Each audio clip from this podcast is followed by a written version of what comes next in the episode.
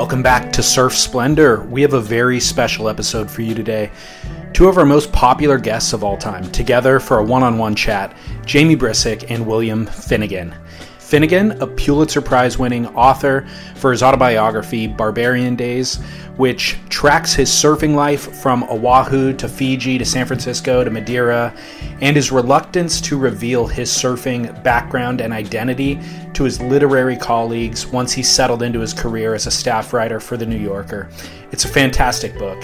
Uh, I discuss it in detail with Finnegan in episode 113 of Surf Splendor it was about two and a half years, three years ago uh, when he first published the book, and I've linked to that episode in your show notes. He and Brisick actually get into that book a little bit in today's episode. But the main reason for this conversation was to discuss Jamie's latest book, The Dazzling Blue.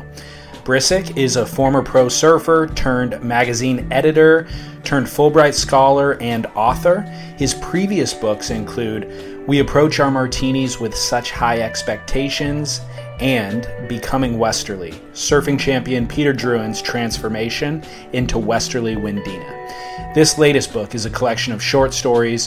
One is an essay about a nude surfer amid a packed lineup at Malibu. One is a tribute to black surfers. One is a meditation on the hand jive. There's a conversation in here with uh, former world champ Peter Townend. It's all nonfiction, 58 stories in all. And this conversation and this book was pulled together by Birdwell Beach Breeches, which I'm sure you know of. Birdwell is a pioneer in the development of surf trunks. The company was founded in 1961, uh, just a mere 10 miles inland from where I am recording this, in Santa Ana, California. That same year, just 20 miles south, Gordon Clark made an amicable split from his relationship with Hobie Alter, which birthed both Clark Foam and then, of course, Hobie Surfboards.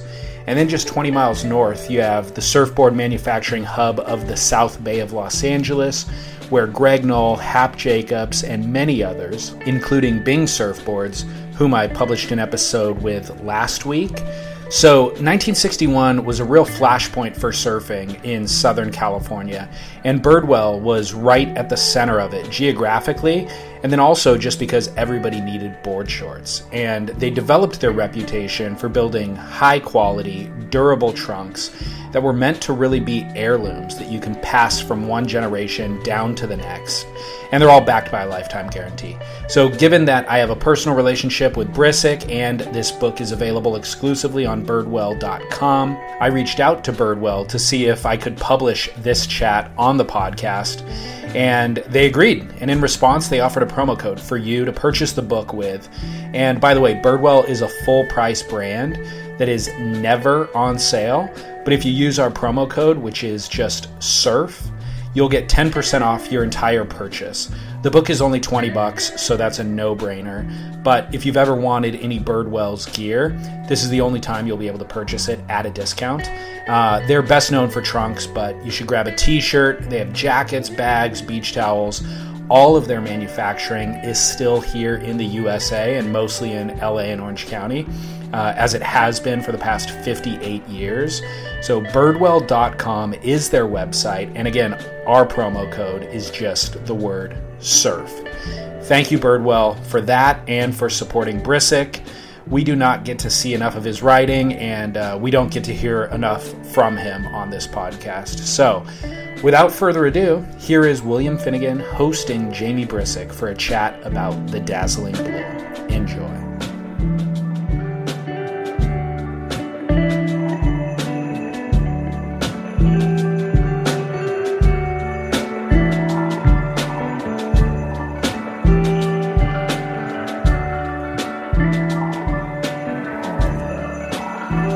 Away we go. Away we go. Uh, I'm hoping that that uh, you'll read a little bit from this. Sure. If you want to say anything about it beforehand, or yeah, um, sh- short pieces that kind of um, the the theme is things we do in board shorts. Yeah. which relates to Birdwell, but uh, they're kind of all over the map, and I think hopefully in a good way.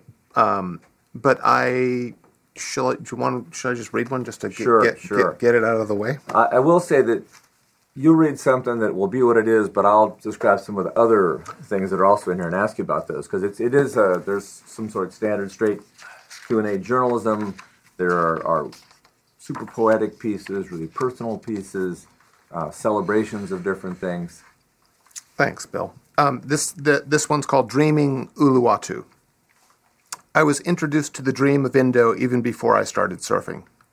In a mid 70s issue of Skateboarder magazine, I saw pictures of Uluwatu, a concrete ditch where stringy blonde haired kids rode across, rode across banked walls as if they were waves. They wore raggedy t shirts and Levi's cords and no shoes. They tucked low, pet the concrete. They evoked VW buses and Jimmy Page solos and Persian rugs and mandalas and incense and a bohemian otherness that looked incredibly romantic from my suburban cookie cutter perch. Even the name of the skate spot was curvaceous and exotic Uluwatu. I learned about the surf spot Uluwatu a few years later when I started surfing, and then about Indo at large. There was Steve Cooney in Morning of the Earth, Gerry Lopez and Peter McCabe at G-Land, Terry Fitzgerald and the Om Bali Pro.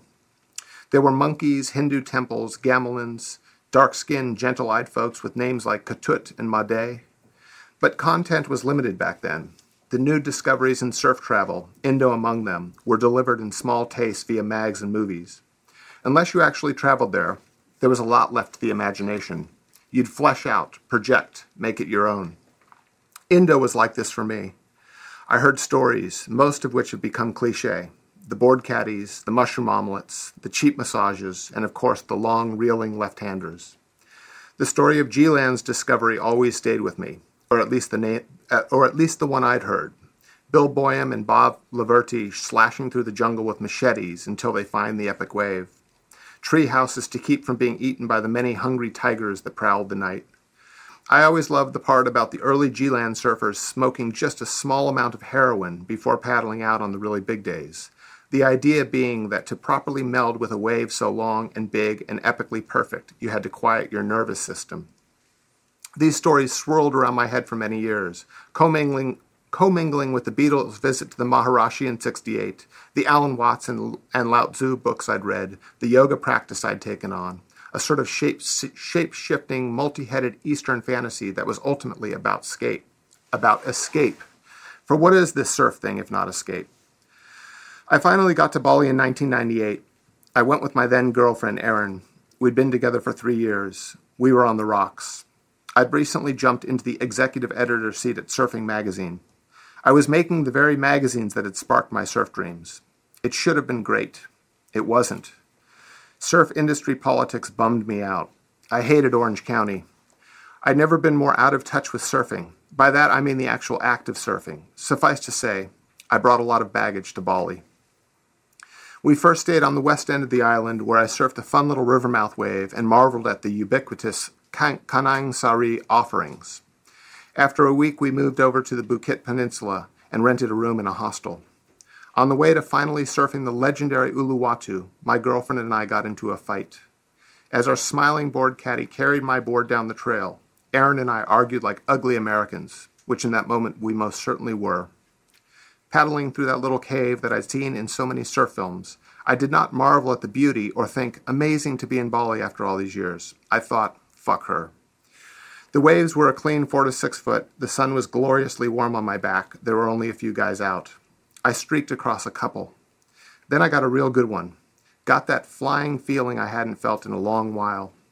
As I steepened, as the wave steepened, lined up, maybe boiled just a little, I set my line, dropped a pig dog, and ran a petting hand along the face. There was a dazzling little view sparkles, froth, chandelier lip, steep cliff face, spinning mandalas, a dancing Ganesha. Then the lip clipped my rail and I shot forward and banged into the reef with my left arm and shoulder and tore myself up real good. I've still got the scars. Nice. Thanks. Um, that was an unusually long. Yeah, I didn't. I didn't mean for it to be so long. No, I don't mean. I mean in a, in a as a more complex, multi, you know, looking at a lot of different things Mm-hmm. than than most of the pieces in here, which are so focused. I mean, they remind me of Lydia Davis short stories. They're. I mean, you sometimes just take something to celebrate. Mm-hmm. You know, the surf shop, Santa Ana winds. I mean, you just you pick out these subjects that uh, uh, you just sort of celebrate often, or look at them in a more nuanced or, or light and dark sort of way. Um, and but they're very artfully chosen. Um, this one's a special case, I think, but but a lot of them are. I mean, they're about surf mostly mm-hmm. in some way, and and sometimes on the nose, and yet they're written both for surfers in all the context we understand as surfers and all the references, and for other people too. So through these, I mean, anybody can see what you're looking at through these portholes mm-hmm. without necessarily knowing the whole context. Right. I mean, are you conscious of that? Choosing the topic that'll resonate with everybody. Yeah, I guess trying to. You know, it's interesting because I was thinking as as I was walking here. Um, you and I, sh- you and I share surfing in common, but in many ways, our writing lives are almost opposite in the sense of you, you writing for the New Yorker from very early on, and writing for a very broad audience. And I can I came I kind of backdoored my way into surf journalism. I was a I was a pro surfer, and then I started writing for magazines. I didn't really. I mean, I read and I traveled, and I I think I was awake. You know, I, I was open and, and and taking stuff in, but I didn't have writing writing chops down. And and having gone in the back door and write writing for surf magazines, I was writing to the converted. So there was this thing of, you know, we're all speak we're all praying to the same God. We're all kind of speaking the same language, and it, hmm. to some degree. I mean, it was it was it was cool because it gave me an opportunity that probably would not have come otherwise. Um, but I also had to almost like learn how to explain things. On, You know, even for instance, in your wonderful wonderful book, Barbarian Days, the the thing of like dr- writing a surf scene. Having written for the magazines at Surfers Journal, etc., surfing magazine, I never wrote surf scenes because you just assume everyone knows. It was sort of this thing of like you're almost venturing into the purple, so to speak, if you even begin to bring the reader out in the water. They all know. Whereas the, the type of reading, the type of writing you've done and you do so well in your book is is um, bringing people into this into this. Um, so so anyway, writing these, this series, um, being trying to be just more aware of okay how to like strike that middle ground where mm-hmm. it's and there is you know we could probably go on and on about this but there's a way of of you can overtell you can over explain you can kind of just stall anything moving forward or you can almost like stay so deeply in the sh- in the kind of shorthand that it actually it's like the codified language of surfers and maybe someone doesn't get it but they certainly get this wonderful world. They might be sort of slightly removed but they're getting they're, it's almost like we're not we're not even going to like address you into the scene we're just going to be ourselves in this world and hopefully you'll get it you know Yep.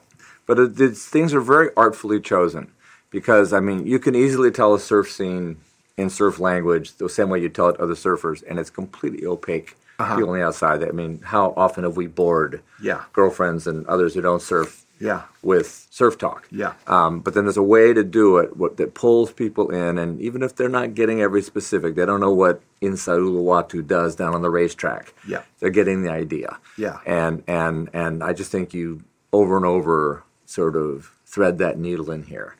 And um, also, I must say, from that scene, um, there's a you control your ego so well. Uh, I mean, you're you're self-effacing. One knows that if you're getting barreled, something bad is going to happen. Uh-huh. It's it's it's going to end badly. And and you know, most surfers, you tell a story on yourself, it, it usually you know ends great. Um, especially guys who've competed as pros have that kind of alpha impulse. Sure. you really control it in your writing. Well, but the but that's that's kind of you to say, but the, the very fact that I writing or at least got a start, which in many ways it was sort of getting the start was what opened me up because I was living in Sydney. I was a pro surfer on the tour. My- I was full of hubris. I mean, I was I was that the the very nature of being a pro surfer is is like this kind of Muhammad Ali, Rocky Balboa kind of inner voice of just like, I'm the man, I'm the man, I'm the man. And you have to pump yourself up with that. Yeah, yeah. And when I started writing for the magazines, and and in the beginning I probably brought that to the magazines and uh-huh. and and had maybe like I deserve to be here because I'm I've been living it, right? There was that, but then very, very quickly, it's like as soon as I contributed a piece to a magazine that wasn't a surf magazine, I was kind of like, oh, this. T- I'm, I I learned very quickly not that tone doesn't really serve. And in many ways, what was interesting is all my years of being a pro surfer, it was this kind of the blinders are on, and the more you stay focused on winning the event, and there were a lot of events on tour at that time. There was one year there was 29 in a single season. So you can just imagine like that amount of travel. You're constantly in that in that zone. The great thing is like every event's an opportunity to kind of rise up and, and up your career and get your retainer with your sponsors better and become a, you know become that like inner Muhammad Ali. Um, but but so it's it was kind of a great place to live. But I very quickly reading like journalism is the antithesis of that. It's about being curious. It's about listening. It's about paying attention to things outside of yourself. And I real, realized there's a certain level of audacity that maybe like serves you as a writer just to feel like you deserve to put something down and submit it to whatever magazine or, or write a manuscript or whatever. But also like the the voice you want to be all the writers that I admired, you being one of them, there was this sense of being open to the world and listening to things around them, you know, which is very, I think, very different to that very that specific part of surfing, which is you know competitive pro surfing, whatever, where where you're you're you're your own brand in every way. Yeah, yeah. Well, um, you really accomplished that. I mean, there's so many appreciative essays in here, um, including pieces about friends. Mm-hmm. Uh, Jeannie Chesser, Derek Hynd, mm-hmm. Jack McCoy, different, which to me is a tricky genre. Mm-hmm. Um, uh, it's because you have to find the tension within uh, any subject, and and and writing a sort of pure appreciation of a friend is a. Uh, it's not journalism. Mm-hmm. It's it's something else. Yeah, it's more personal, um, and yet to make it sort of vibrate, you've got to um, get at more than just like I like this person and hear all the wonderful things about them. Yeah. And at the same time, not sell them out. Yeah. Um, I don't know yes. how much you feel this. No, it's a very slippery slope. That one. Yeah. Yeah. Um, I don't know the the um, there's there's one piece in here that um, hits sort of on the nose some of the stuff you're talking about. I mean, you don't normally write about this, but um, this scene with your dad, um, who kind of is a major character in this book, even when he doesn't appear. To me, it is. Mm-hmm. Um, he stops you, and you're on your way out. To like, you're sort of in your teenage prime. You're you're sponsored. You're happening as a surfer. Yep. Could I mean, and he, with this very sort of graphic imagery. Yeah. He asks you, "What are you really doing?" Yeah. Could you talk a little bit about that one? Yeah, for sure. And it was one of the. It was such an important thing, and it kind of relates to the what we were talking about earlier. You know, when I I was uh, I got sponsored by Quiksilver at age 15, and um, and then I started appearing in the magazines around that time. And then by the time I was 17, I was in in magazines, and uh, the kind of uh, how do you say it? the the combination of puberty, desire to get laid, let's yeah. just say it, and being a pro surfer with you know slick new gear and uh, and all the kind of ego that you can one can possibly have at that age my dad was sort of observing that, and it was it was at the age, and it, you know, I'd go to I was going to parties and I was meeting girls, and and at one point, um, I probably had the slick new garb on, and I was swaggering through the house with friends and getting ready to go out and and um, you know, to a party, and and my dad stopped me and he he said. Um, he had been drinking wine, which I think actually was. I'm glad he was drinking wine because he was in that mood, and he, he I think he was observing very very clearly. But he said, you know, Jamie, um, he's like, where are you going? I said, well, I'm going to a party. And he goes, you know, um, when you're with a woman, it's it's it's important that y- you you present you, and and what I mean by you is it's not Jamie the pro surfer, it's not the cool guy who was in the magazine last month. It's you. It's the deepest part of you. And it was a super powerful thing. I mean, it kind of just like popped the air out of my big bubble, yeah. but in the best possible way. And he it, was even more graphic than that. Yeah. I believe he said, you need to stand naked. In yes. Yeah, yeah. Sorry, I forgot that was the best part. yeah. Which ran counter to the, the sponsor's yeah. barb. But and to normally what your parents say is you're headed out when you're 16 or whatever. No, that's the thing. If I didn't know my dad as well as I did, I would have been like, "Yeah, Dad, I like the way you're thinking." but it, but it was um, no, but it was very much. I mean, it's but it is. I, I, it's something that honestly, that, I mean, that's been a running theme in my life. Is, mm-hmm. is and I think of it in. in it's funny because the the um, I guess the piece that I read had this sort of Hinduism, but I think of the, a lot of the Eastern stuff that I read when I was young, and the mm-hmm. idea of not being too attached to one single mm-hmm. identity, you know. Mm-hmm. And and uh, when when I was a pro surfer, that was it was interesting because like a lot of the books that I was taking in were almost undermining the whole pursuit of trying to be the one dimensional pro ego guy. Um, And I mean, you could argue, uh, you know, if Kelly Slater was sitting here, he'd say, no, it's not so much the blinders, and you don't have to have a Muhammad Ali inner narrative going. That's bullshit. But and he might be right. But for me, it was. But then there was also this uh, thing of like, don't get so attached to this idea of who you are because it's it's a fluid thing. When you're hiring for a small business, you want to find quality professionals that are right for the role, and there's no faster or effective way than through LinkedIn jobs. Your time and capital are precious, and there is a powerful resource that can help you focus on what you're good at and integrate people into your team seamlessly to help grow your business. LinkedIn Jobs has created the tools to find the right professionals for your team efficiently and for free. LinkedIn isn't just another job board. Everyone is already on LinkedIn with their resumes and references, and now LinkedIn has designed a hiring platform to connect you with candidates specifically qualified for the job that you post about. More than a billion professionals meticulously organized to connect people by skill set to help us all advance our position. 2.5 million businesses already use LinkedIn for hiring, and 86% of small businesses get a qualified candidate within 24 hours. It's that fast, easy to use, and effective.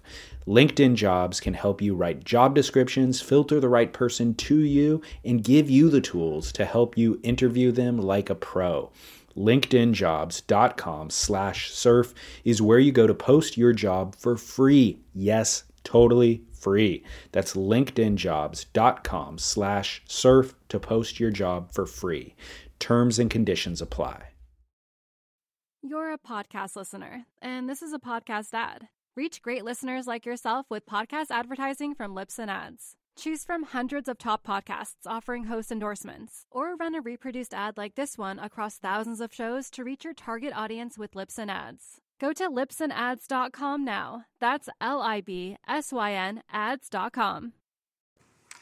Well, that was adolescence. Yeah. If we could jump forward to the present, we're post-adolescent. Yep. safe to say. And um, I'm, you're happily surfing Malibu these days. Yeah. Even First Point. Yep. That's sort of amazing to me. Yeah. Uh, we sort of come from the same place, Los Yeah. Angeles, growing up uh, in the good old days, which weren't that great, but yeah, but they always look better, and and it's always getting more crowded, and and yet you seem to be reveling in even the most crowded surf. Yeah, but but I that the, the one thing I must um, point out is it's not it's not because I'm getting set waves or and it's not it has nothing. It's almost and again this relates to the, this is becoming a theme. It's almost the like undoing of any ego because I grew up surfing Malibu and there was a time when I was one of the alpha dogs out there and I'm so far from that now. I mean, I don't know. My friend John just surfed with you out at Third Point. He said you were ripping, that's kind that was generous of him. but go on. but but but um but there was a time when I had a spot in line lineup and then I'd moved to New York and then you know I came back and then I realized like I kind of lost my spot and there's an entire new gen- new generation who are getting all the waves. But when I go there what it is is most of all it's just the the kind of Disneyland of it all. I mean and and it is it's just such a variety of people kind of all every socioeconomic stripe is down there and um and you get um I'm as enchanted by the parking lot scene as I am by the scene in the water. And if I go out and get a couple waves, I'm happy. But it's more just um, I don't know. It's like having written a lot about surfing. It's it's sort of like all this surf culture is just thrown into this one spot on and in every possible way. You know, there's there's like every type of surfer that you could think of. Every kind of um, archetype of the surf world today is down there. Mm-hmm. Do you ever go back there? Um, I go by, I surf nearby, Mm-hmm. but I don't surf First Point. I mean that that just seems so masochistic to me. Yeah. And that same thing, I was a, I was a kid there, once had a place in the lineup, and now I'd just be one more you know old guy. Yep. Um, and waves with three, four, five, six people on them, and um, that's why I'm so amazed that you're able to to not fall into the grumpy local Yeah, thing, uh, which is kind of ubiquitous in surfing for sure. uh, and and just enjoy it. I mean, I mean, you really, um, I mean, you mine your memories and nostalgia throughout this book, and in, and in general when you write about surfing, but you do it without an edge of of bitterness, with a mm-hmm. kind of generous understanding and, and a sort of appreciation of what's happening now. That's Yeah. rare. Well, you know, it's it, and you know, it's interesting, and it's so apropos to surfing because I think it seems almost contradictory, but the way we ride the ocean and it's never the same and it's fluid and it's about, you know, staying light on your toes and bending your knees and all this sort of flow thing, right? And yet so many aging surfers become the absolute opposite of that thing. And but you know, the one thing that I'm always grateful for, and I might have I don't know if I, I've written it before, so I'm repeating myself, but when I was in my mid 20s, I'd written pieces for Surfing Magazine. I wrote a kind of essay about Big Wednesday. And then I went down to Surfing Magazine, who I was contributing stories, stories to regularly, and there was a note from John Milius's producer, who was working on a Big Wednesday Part Two. So I got to meet and hang out with Milius quite a lot because we were trying to develop a Big Wednesday Part Two for te- television that never got picked up. Um, which it would have been nice if it happened, but most of all, I got to hang out with Milius, who was such a wise man. And I remember once he said to me, um, and I was, you know, in my mid 20s, so I didn't even fully comprehend it. But he was going on about bitterness, and bitterness was still bitterness was still 10 years or 15 years or more out for me to even like see that see people start to do that mm-hmm. and he goes never ever become bitter bitter bitterness is the bile of life and all those tendrils that that are sticking out and taking in new things they just they just shut down. Mm-hmm. and i didn't even know what that meant but it always stayed in my head. And then as i was getting you know in my into my 30s and sort of things that my ambitions for myself that had never been realized i was and then that that kind of voice could peak up of bitterness. So i guess i that that applies to surfing on some level. I remember meeting miki dora in france in the mid 90s i think it was and i'd mentioned i said hey you know um, i grew up surfing malibu and he just gave this like faraway look and he goes it was a garden of eden when i was there mm-hmm. they ruined the place mm-hmm. and so i think i've had like enough cautionary tale. Like I, I feel like as many people I've been inspired by that are the older generation, the the cautionary tales I've learned just as much, and I've mm-hmm. seen this thing of get, kind of shutting down and being angry and bitter. Mm-hmm. So it's like that thing of you know you get older. I'm 52 years old. You you have like material to draw from, and you have decades to look back at. You can pull mm-hmm. little pieces, but the mm-hmm. tone of um, it was better then. I mm-hmm. just kind of even if it is that I just refuse to like let it sink in so badly that it's going to turn me into a pissed off, angry dude. Yeah, yeah, yeah. That's also, of course, as you get older, you you're surfing goes like this. I know there are a lot of reasons. yeah, it's, it's, like it's easier to get bitter than not. yeah. What are, what are what's your surfing experience like now? Well, I would not uh, just relax into First Point Malibu, as I said. Um, I mean, I surf around here. We're in New York, and uh, there are pretty good waves around here in the winter mainly, not this time of year. Mm-hmm. And um, and I'm still chasing, you know, waves where there aren't too many people. Winter around here, it's not usually too crowded. Um, and and travel, of course, and and again, try to travel to places where there aren't going to be too many people, and you can get really good waves. Still out on that edge of, you know, I'm not going to relax into. But I mean, you're Malibu's a home base now. I yeah. Mean, you're living there. Yeah. That's where yeah. you live. Yeah. Um, but uh, I'm not ready to. I, I, get to Hawaii pretty much every year. My sister lives there, and mm-hmm. and uh, and of course there it can be crowded, but um, I'm still kind of chasing waves the way I always did, mm-hmm. not as a like full time surf bum, which was my 20s. Yeah. But uh, but looking for the same kinds of waves I always did, even if I don't surf them as well, mm-hmm. and uh, and have not got bitter, luckily. Yeah. Um, but but neither have I relaxed into the circus the way you have. Yeah, yeah, yeah. Well, I if I had the option to be traveling elsewhere, I probably would. But sometimes I, am stuck in that. That it's and and living in LA County is really tricky. I mean, mm. you almost there's no there. I I am I do that thing where I'll happily sacrifice wave quality to have a little quiet moment. Uh huh. But there specifically that um, the sacrifice of wave quality can be in like a knee high closeout while everywhere else is good. So there are times yeah. when I'm kind of like, oh, I could I could go try to fight it out with all everyone at Malibu, yeah. but the, but I I might be defeated, and then I'm surfing up the beach somewhere tiny and not good at all, and then I'm kind of and then there there is this thing of like I'm why I'm bummed that I'm here. Like I've been surfing my entire life and I'm yeah. riding the worst wave around because I don't feel like fighting it out with them. So I don't always fight it out with them. Yeah. But the uh, traveling is good. Um, I mean, it's a wonderful to hit all the good spots. Yeah, and and this time of year that's really what we need to do. Except there were some waves this morning, huh. and I wasn't sure if we could. My friend John and I nearly dashed, but I wasn't sure I could get back here in time. Right. Uh, and tomorrow morning also. Oh wow! If, if you are interested. Interesting. I think we might have a little something. Huh. Well, we won't say where. Right. Of course. Uh, I wonder if we're going to get some uh, questions from from people out there. Anything come in? Ah, um, yeah. Ah. Maybe uh, we've actually got a couple in here. Oh, I don't know. Great question. Yeah, this is a classic sort of um, surf question. Um, it's well put. It's you know, there a favorite surf spot that you can name?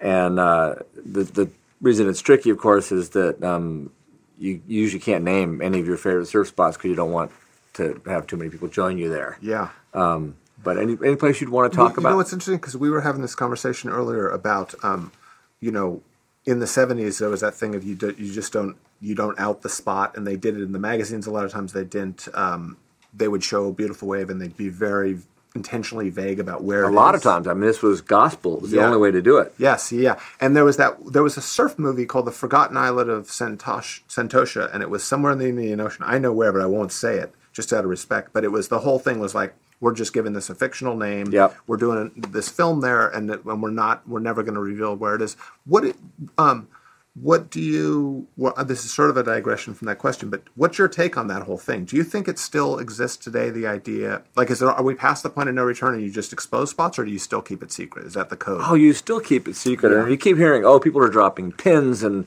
Yeah. and giving it away Yeah. um, various ways, and it's true with Google Earth and what have you that it's much easier to search for waves when you're not out in the the place itself, out in the sticks. But um, I this code seems fully enforced to Yeah. me. Yep. I mean, I know people. I'm sure you do too. You're probably one of them who know places and they won't tell you. You mentioned Slater.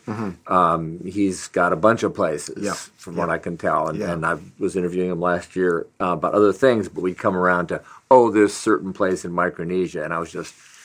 Tell me, I've seen the photos. Tell me where it is, you know, and he's not going to tell me. Yeah. and that's still very. I mean, he's not a kid. Yeah. but he represents sort of surfing at, at its center I, to me, and uh, and he's got privilege that the rest of us don't have as, Yep. as like greatest surfer of all time. Everybody wants to share their secrets with him, uh, including Martin Daly, I think, in that case. Mm-hmm. Um, but uh, I think the code's intact. Yeah, I think the code's intact too. Yeah, I I'm- try to adhere to it. but I'm still trying to get you to talk about any spot you particularly like. I mean, I, I like Malibu, but it's not necessarily about getting the wave of the day. It's more just a, it's more this um, this weird. You know, I remember writing writing this about. I think I had like Tom Curren and Mark Occhilupo in mind when I was writing it, but I was saying that there there are these surfers who are sort of mo- more at home in, on water than they are on land. Mm-hmm. And um, I had this realization the other day, and and it, because I've hung out in Malibu for so long, and my life is de- you know departed from there a long time ago. But when I go back, I instantly just like the feet on the sand and the, and the kind of the space of it all. I was watching like the shorthand of surfers at the wall there, Mm-hmm. and and how um, I don't know, just there's this like comfort in your own skin. Yeah. it's not even necessarily about the break, but the way you know that that would probably be for me my the spot that I feel most at home. Yeah. What about for you? Oh, um, it's it's a lot of can't go home again with me. Uh-huh. You know, I grew up surfing Malibu and Rincon. Um, in Hawaii, I, I had favorite spots that I still go back to now, but they're crowded. Mm-hmm. Yep. They're just it's not the same. Honolulu Bay, I really sort of cut my teeth there as a teenager. And, Yep. and uh, it's just so crowded Right. that it's not the same thing. I, and my favorite spots these days, I can't talk about. Yep. The usual. Um, I mean, I can say Jersey in the winter on a big south swell. That's it. Yeah. You know, there are hundreds of jetties, and I can't say which ones are. You know, because it's just uh, it's not just the code. I mean, it's the reality of of the the people you share them with, and how betrayed they would feel if you ever spoke in public about the places. Yep, yep, yep. So, Yeah, um, but that's like my my current thing. Right. It's it's not like a. I don't have an old home break because they, they don't exist anymore. Yeah. As they were when I was young. yeah. When I loved them. Yeah, no, that's a good point. I mean, that's the w- rare thing about Malibu. Malibu looks it's like it looks like the set of Gidget today. And even the boards are from that era too. A Yeah, lot of them, which yeah. is interesting. Yeah, I'm really struck when I go there. It's true. Yeah. Um, but as you say, we're not we're not in there like duking it out at first point, trying to get waves by ourselves. Yep, yep, Yeah. yep. Should we talk a bit about writing? We do Sure. have a couple questions. Uh, coming A in. couple more coming in. Yeah. Um, from Ken Lewis, you both have traveled the world surfing. What has left a deeper impression? The waves you've ridden or the people you've met? That's you first. Um, well, if the subject is surfing, um, it's kind of the waves, but it's it's also the people you share them with. That's that's a, a huge part of it. Um, it's I mean when I found myself doing a memoir about surfing, it was really a memoir about friendship. Mm-hmm. You know, and and and I actually didn't write about places, including great waves and places where I spent years surfing. Um, I didn't write about them if I didn't have a good friend to share them with, mm-hmm. because it's like it, it's kind of onanistic. There's something masturbatory about just oh me in this wave, me in this wave.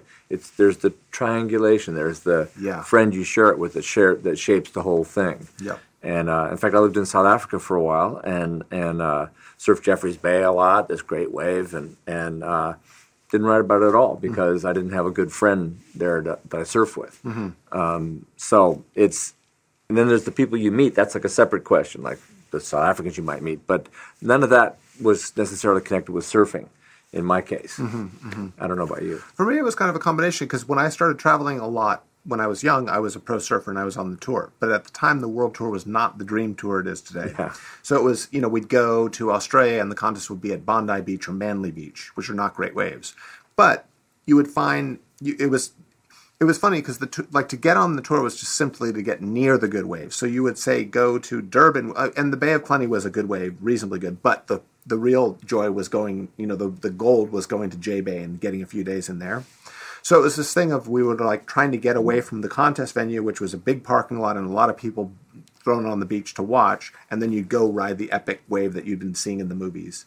Um, so the waves definitely st- stand out, but in some way, the uh, I think what you said is I relate to that completely. Is just that um, I went last year to this World Masters contest and in the Azores, and uh, all the all my peers from the time I was on tour, and then even the guys I looked up to, like Simon Anderson and and um, Cheyne Horan and uh, Michael Ho, etc., were all there. The And I- guys from just before you. yeah, the guys from just the generation before, and um, and to hang out with all of them was so. It made me realize how big the friendship part of it is because it was. I hadn't seen a lot of these guys in a long, long time, and to get them to be all together for a few days and having dinners together and drinks together at the end of the day, I just I I.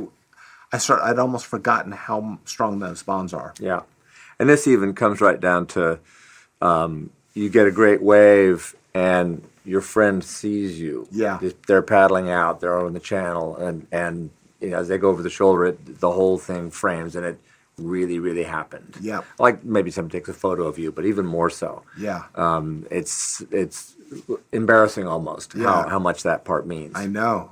You know, or you get this great wave, you come back and you say you can't believe the wave I got, and they don't believe you. Yeah, yeah, and you yeah. think, did that really happen? Yeah. Another question sure. from the Yeah. uh, stream here, William Nystrom.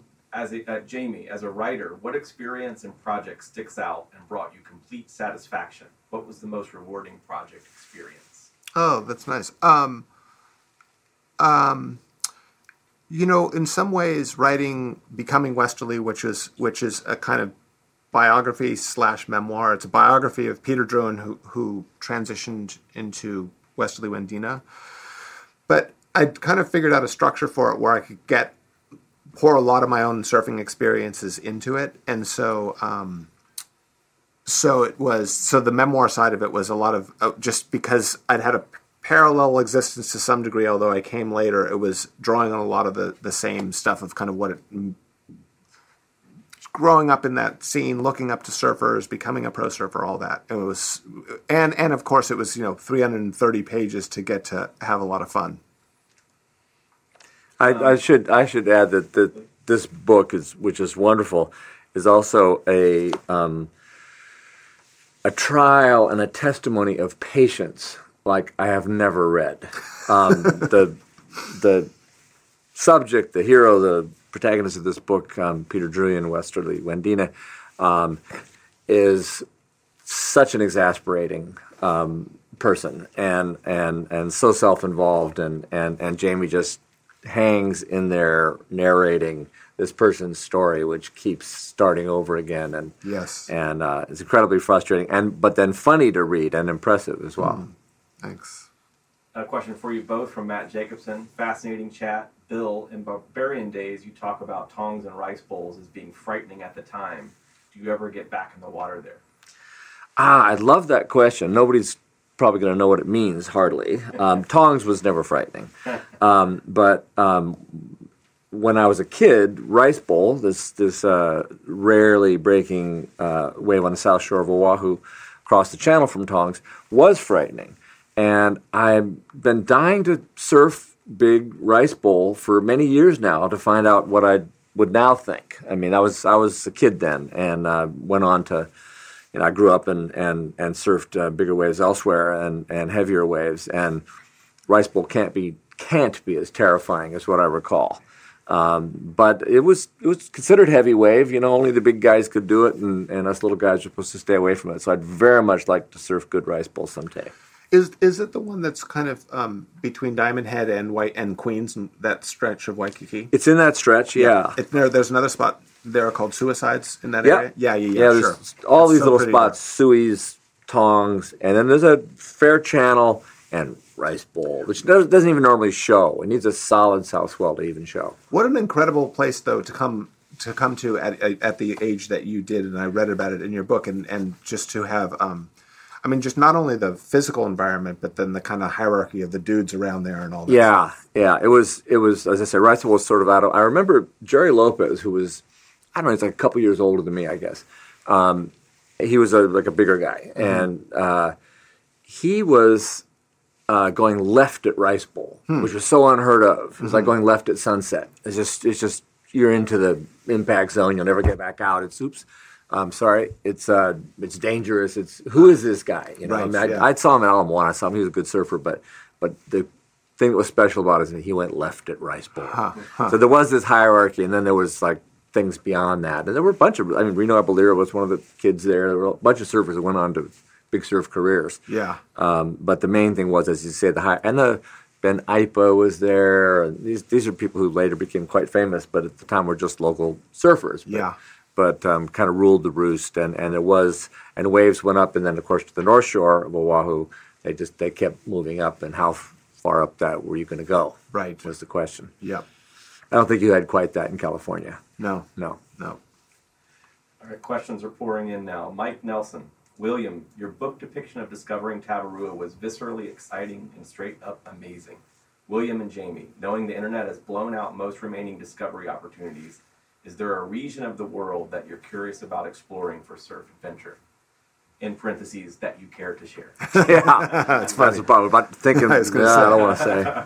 Malibu, first point. It's it's um, I mean there are of course the high latitude places, really cold waves. Yeah. That I'm not that keen on. Mm-hmm. I don't know if you are.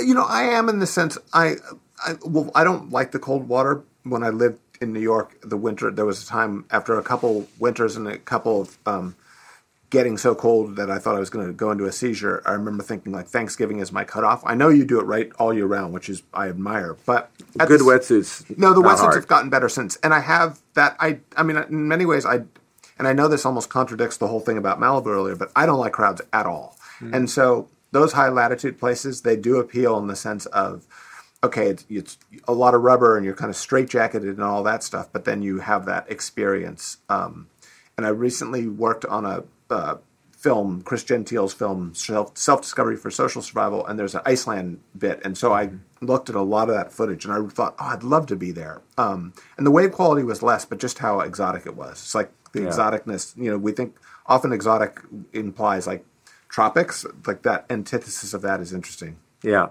I I live with a lot of regrets in this area. Like um, I was in Morocco quite early when maybe a couple people were surfing it, but I wasn't really paying good attention, and I feel like I missed it. I mean, all those right points south of Agadir. Mm-hmm. Yep. I was so close to it. And in fact, another time I, I was on a boat, we were going to Nias in, in uh, off Sumatra in the late 70s and just missed the Mentawais. I mean, they were right there, this set of islands with, with probably the greatest concentration of great waves anywhere in the world, and and we sailed right by them. I never noticed them. So there's Wow. those places, but it's too late. Yeah. And and any place that's that's remaining that I think has got a lot of potential. Yeah, one doesn't want to discuss. Tavarua, I should I should mention, is, was a empty, was an uninhabited island when my friend Brian and I went and camped there again in the late seventies, and and uh, got great great waves, and and was unknown, and alas, um, later became known um, as this sort of perfect left off an island, and there's an there's an offshore reef that we didn't weren't aware of, now known as Cloudbreak. It's more consistent, also a great wave, and uh, they built a resort, and and the rest is history. It's it's you know now crowded. Yep. Maybe one or two last questions from the uh, the iPad, if any of this. Yeah, I, I was as I said, I'm wondering if you want to talk a little bit about writing. Uh, sure. If you, um, I know these days you've been holed up in Northern California, Recently, I've been, I have been, but I, I've been in Topanga for the last few months. right? And and I wonder if uh, if you have a um, a good solid schedule, a routine that that gets you to get your work done. You get up early in the morning and Yeah, no, this this was a fun conversation. Um, not really, but I, but it's also and it's more anxiety and just pure survival um, of that. I just got to keep working, got to keep working, and it's, so it's sometimes it's it's maybe overly anxious, but I um, I kind of can't afford not to, and it's it's and, and I'm grateful to have the enough work coming in where I've always got I've never look I, I've always got something to work on, um, and so I, I would. There was a time when I thought like, okay, you, you know, you get up early, you have your coffee or whatever, and then you just sort of turn all gadgetry off, so you have no interruption and do your three-hour thing and leave it at that. I'm kind of the opposite, where it's just constantly trailing me, and um, so I'm, I'll go from working in the morning, writing longhand a bunch of notes, going to do run an errand, and then I might stop stop at like a Starbucks to like bang that stuff into my computer to look at, and I'm just kind of keep doing it.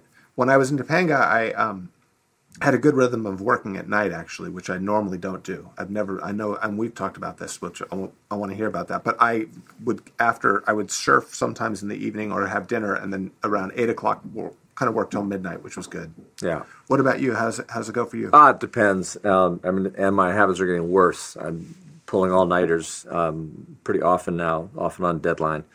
But um, it's true also when the waves are good, that moves my schedule around, and and um, and I actually, uh, you know, I'll tell editors, oh, I, I've, you know, don't worry, I'll. I'm getting a lot of work done out in the water, which is generally not true and, and doesn't work. But I've got to say something, and and but what is true is that especially when it's good around here, it's usually cold.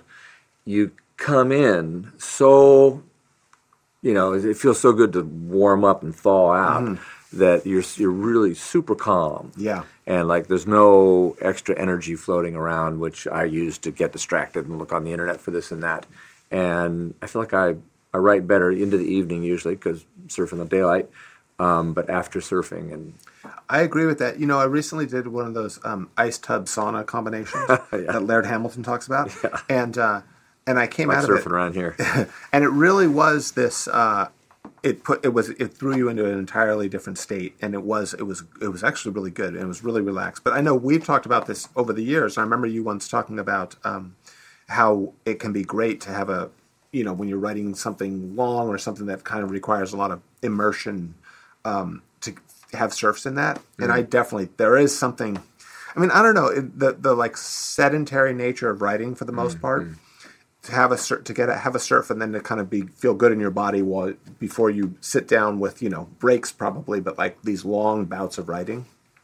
Do you um when you're doing say pulling all nighters, do you feel like you're kind of burning the candle both ends and it's unsustainable, or do you feel like you get good things from kind of being on that edge of like I, I haven't had enough sleep and I've got way too much caffeine in my system and I'm It it with me it, it's lately and it's not healthy has been working that that I have trouble getting down to it, trouble getting down to it. Yeah. And I get tired to the point. You know, it's now long after midnight. I've got to get this thing done.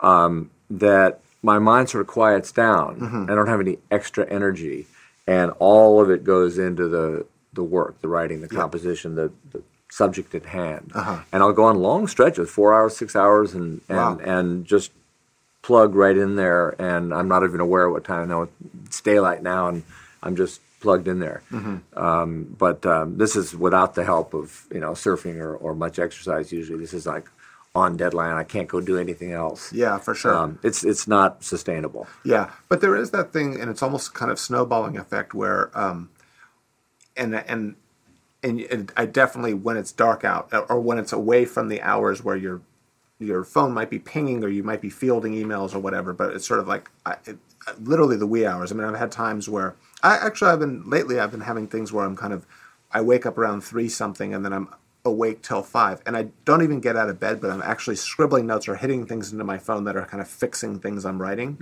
Um, but there that when I say snowballing, it's that thing of you're so immersed in the thing that you're working on that um, it's it becomes obsessive and more and more ideas come and it and it's not instead of like that I've certainly had pieces that I'm not hugely interested in and sort of like I've got like one foot in it and one foot out but then something that you really do care about and you're obsessing over and thinking about and trying to just you know fix do the Rubik's cube of the thing that you're writing um, it can be I've had that experience which I love which is just like it's just pouring out you know Yeah. you just can't it's like inescapable it's Yeah. inhabiting you Yeah.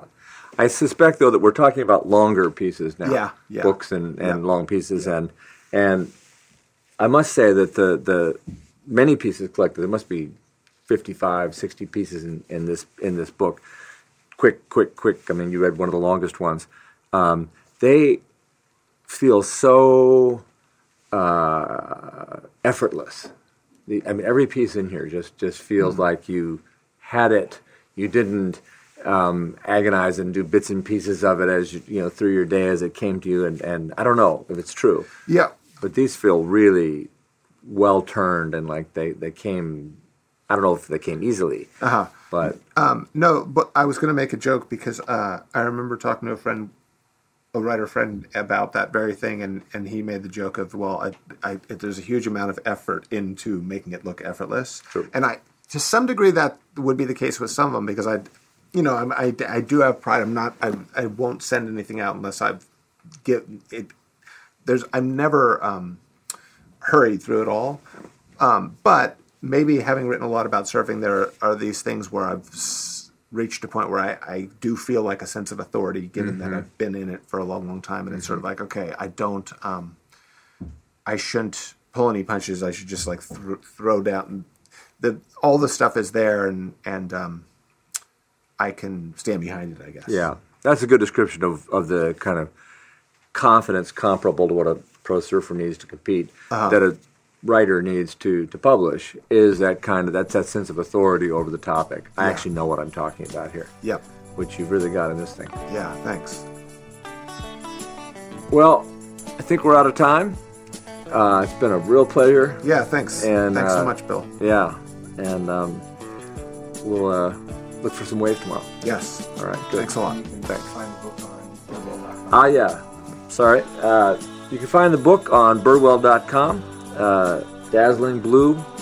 Great title for the for the book and uh, and what you'll find in it. And uh, thanks a lot. And Barbarian Days on Amazon. Anywhere. Uh, Amazon's one possibility. Okay. But, Thanks a uh, lot. Yeah, thank you.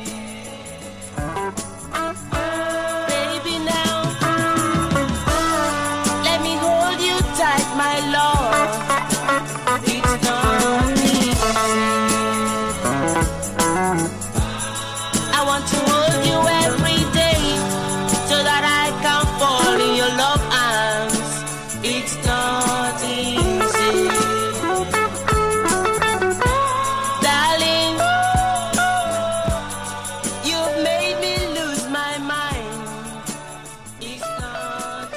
Dazzling Blue by Jamie Brisick is available on birdwell.com. Use promo code SURF to get 10% off your entire purchase.